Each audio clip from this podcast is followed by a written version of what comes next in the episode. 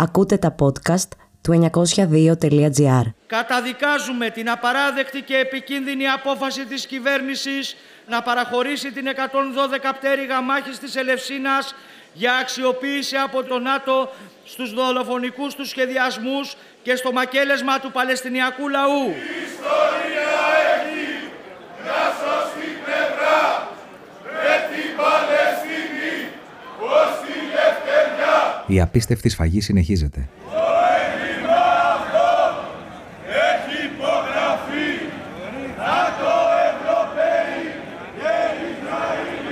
Πάνω από 2.360 είναι τα νεκρά παιδιά από τους βομβαρδισμούς του κράτους του Ισραήλ, σύμφωνα με στοιχεία της UNICEF.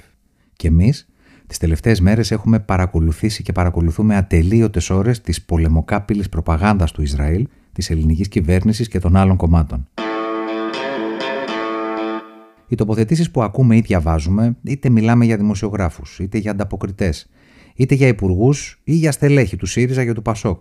Ακόμα και το όσα έχει πει το κόμμα Αδούριο ή πω το Ναζί οι Σπαρτιάτες, μοιάζουν σαν να τις έχει γράψει το ίδιο χέρι.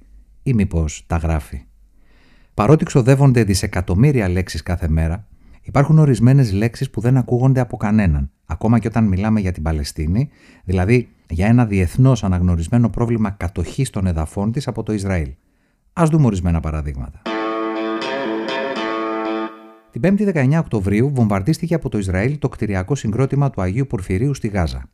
Πρόκειται για έναν ελληνορθόδοξο ναό που πήρε και αυτός μια γεύση από το δικαίωμα του Ισραήλ στην αυτοάμυνα. Σύμφωνα με μαρτυρίες, ο απολογισμός ήταν 18 νεκροί, ενώ σύμφωνα με άλλες μαρτυρίες, οι νεκροί ήταν 8. Το Υπουργείο Εξωτερικών της Ελλάδας, με αφορμή αυτό το γεγονός, έβγαλε ανακοίνωση και προσέξτε τι έκανε. Βάφτισε το βομβαρδισμό του Ισραηλινού στρατού ως χτύπημα. Δηλαδή, δεν κατήγγειλε ούτε καν το βομβαρδισμό, ούτε αυτόν που τον διέπραξε.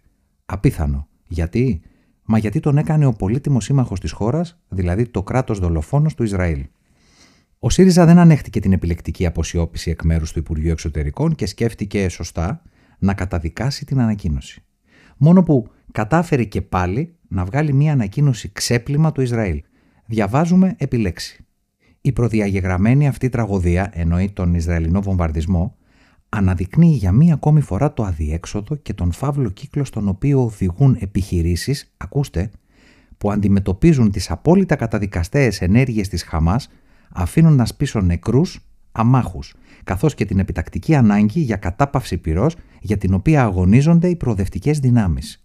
Τι λέει αυτό σε απλά ελληνικά; Εντάξει, λιώστε τον Παλαιστινιακό λαό, αλλά όχι κι έτσι. Αν μία λέξη έχει την τιμητική δια της απουσίας της από την ενημέρωση και τις πολιτικές τοποθετήσεις όλων των αστικών κομμάτων, είναι μία. Είναι η λέξη κατοχή. Η λέξη δηλαδή που περιγράφει τον πυρήνα του προβλήματος του Παλαιστινιακού λαού, αφού εξαιτίας της κατοχής ο Παλαιστινιακός λαός δεν έχει τη δική του πατρίδα.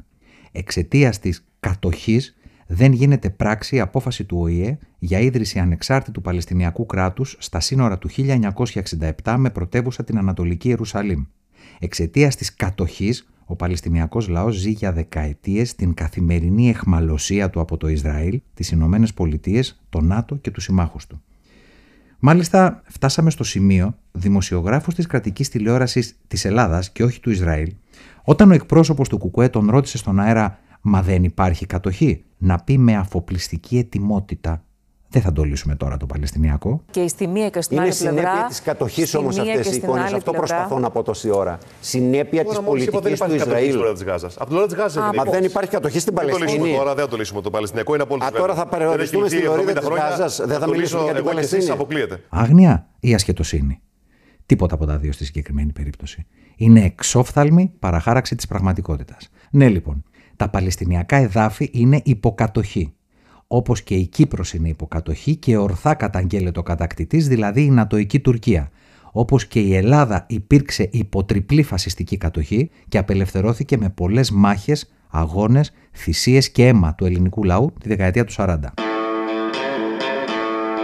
Βέβαια, η σκόπιμη παραχάραξη της αλήθειας δεν είναι ελληνικό φαινόμενο, ούτε αποτελεί πρωτοτυπία του συγκεκριμένου πολέμου. Άλλωστε, πολλοί χρήστες τις τελευταίες μέρες στα social media έχουν αναφερθεί στην περιβόητη περίπτωση των New York Times. Η εφημερίδα αυτή άλλαξε τρεις φορές μέσα σε μία ώρα τον τίτλο της για να περιγράψει τον δολοφονικό Ισραηλινό βομβαρδισμό του νοσοκομείου στη Γάζα. Ο αρχικός τίτλος των New York Times ήταν Ισραηλινό χτύπημα σκοτώνει εκατοντάδες σε νοσοκομείο, αναφέρουν οι Παλαιστίνοι. Μετά προφανώς από τα ανάλογα τηλεφωνήματα, μέσα σε λίγη ώρα στον τίτλο έγιναν μερικές αλλαγές. Και τον έκαναν τουλάχιστον 500 νεκροί από χτύπημα σε νοσοκομείο στη Γάζα, αναφέρουν οι Παλαιστίνοι. Όμως φαίνεται πως και αυτό άφηνε κάποια περιθώρια για παρερμηνίες, οπότε λίγο αργότερα έγινε και άλλη αλλαγή στον τίτλο. Και η μπίλια έκατσε στο εξής. Τουλάχιστον 500 νεκροί από έκρηξη σε νοσοκομείο στη Γάζα, αναφέρουν οι Παλαιστίνοι. Καταλάβατε. Και κάπως έτσι, ο βομβαρδισμός των Ισραηλινών ενόπλων δυνάμεων στο νοσοκομείο στη Γάζα έγινε έκρηξη. Βέβαια, εδώ που τα λέμε, η λέξη έκρηξη τα πιάνει όλα.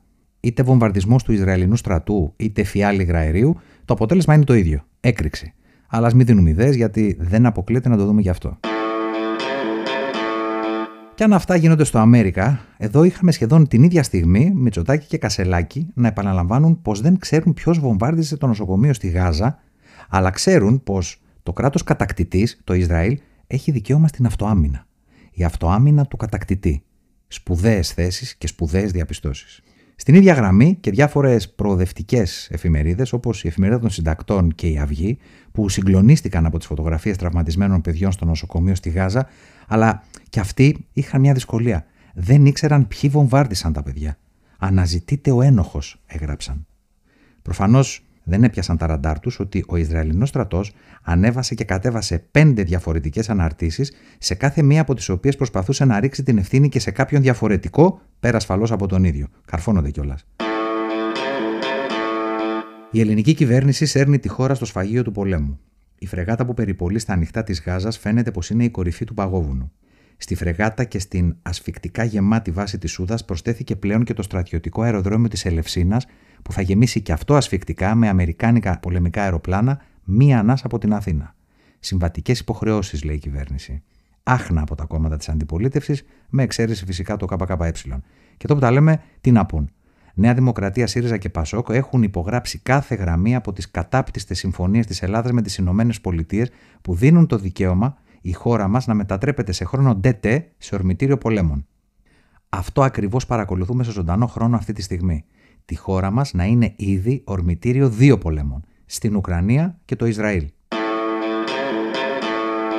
Φυσικά και οι λέξεις εμπλοκή ή συμμετοχή της Ελλάδας στον πόλεμο είναι και αυτές λέξεις που δεν λένε τα αστικά μέσα μαζικής ενημέρωσης. Γιατί αυτό επιβάλλουν τα συμφέροντα των αφεντικών τους. Για την άρχουσα τάξη της Ελλάδας, η συμμετοχή στον πόλεμο στο πλευρό του Ισραήλ και των Ηνωμένων Πολιτειών είναι μια ευκαιρία για να χωθούν σε μια νέα μπίζνα με τεράστια αλεία που θα βγουν μαχαίρια για το πώς αυτή θα μοιραστεί. Για τα κέρδη των λίγων αυτής της χώρας σέρνουν το λαό της χώρας σε μεγάλους κινδύνους, ανυπολόγιστους. Τη τιμητική τους έχουν επίσης στα δελτία ειδήσεων και τις τοποθετήσεις της κυβέρνησης και των άλλων κομμάτων οι άμαχοι, Τόση έγνοια μάλιστα που διαρκώς τους επικαλείται ο Μητσοτάκης, ο Τσίπρας, ο Κασελάκης και διάφοροι άλλοι. Μόνο που και εδώ πίσω έχει αχλάδα την ουρά. Γιατί η προστασία των αμάχων που επικαλούνται όλοι αυτοί ουσιαστικά αξιοποιείται σαν το ανθρωπιστικό άλοθη για να ενταθεί η Ισραηλινή σφαγή σε βάρος των Παλαιστινίων τόσο στη Γάζα όσο και στη Δυτική Όχθη. Το Ισραήλ σκόπιμα, συστηματικά και για δεκαετίες καθημερινά σκοτώνει και βομβαρδίζει αμάχους, νοσοκομεία, υποδομές ακόμα και του ΟΗΕ με την ανοχή των Ηνωμένων Πολιτειών, του ΝΑΤΟ, της Ευρωπαϊκής Ένωσης και των ελληνικών κυβερνήσεων.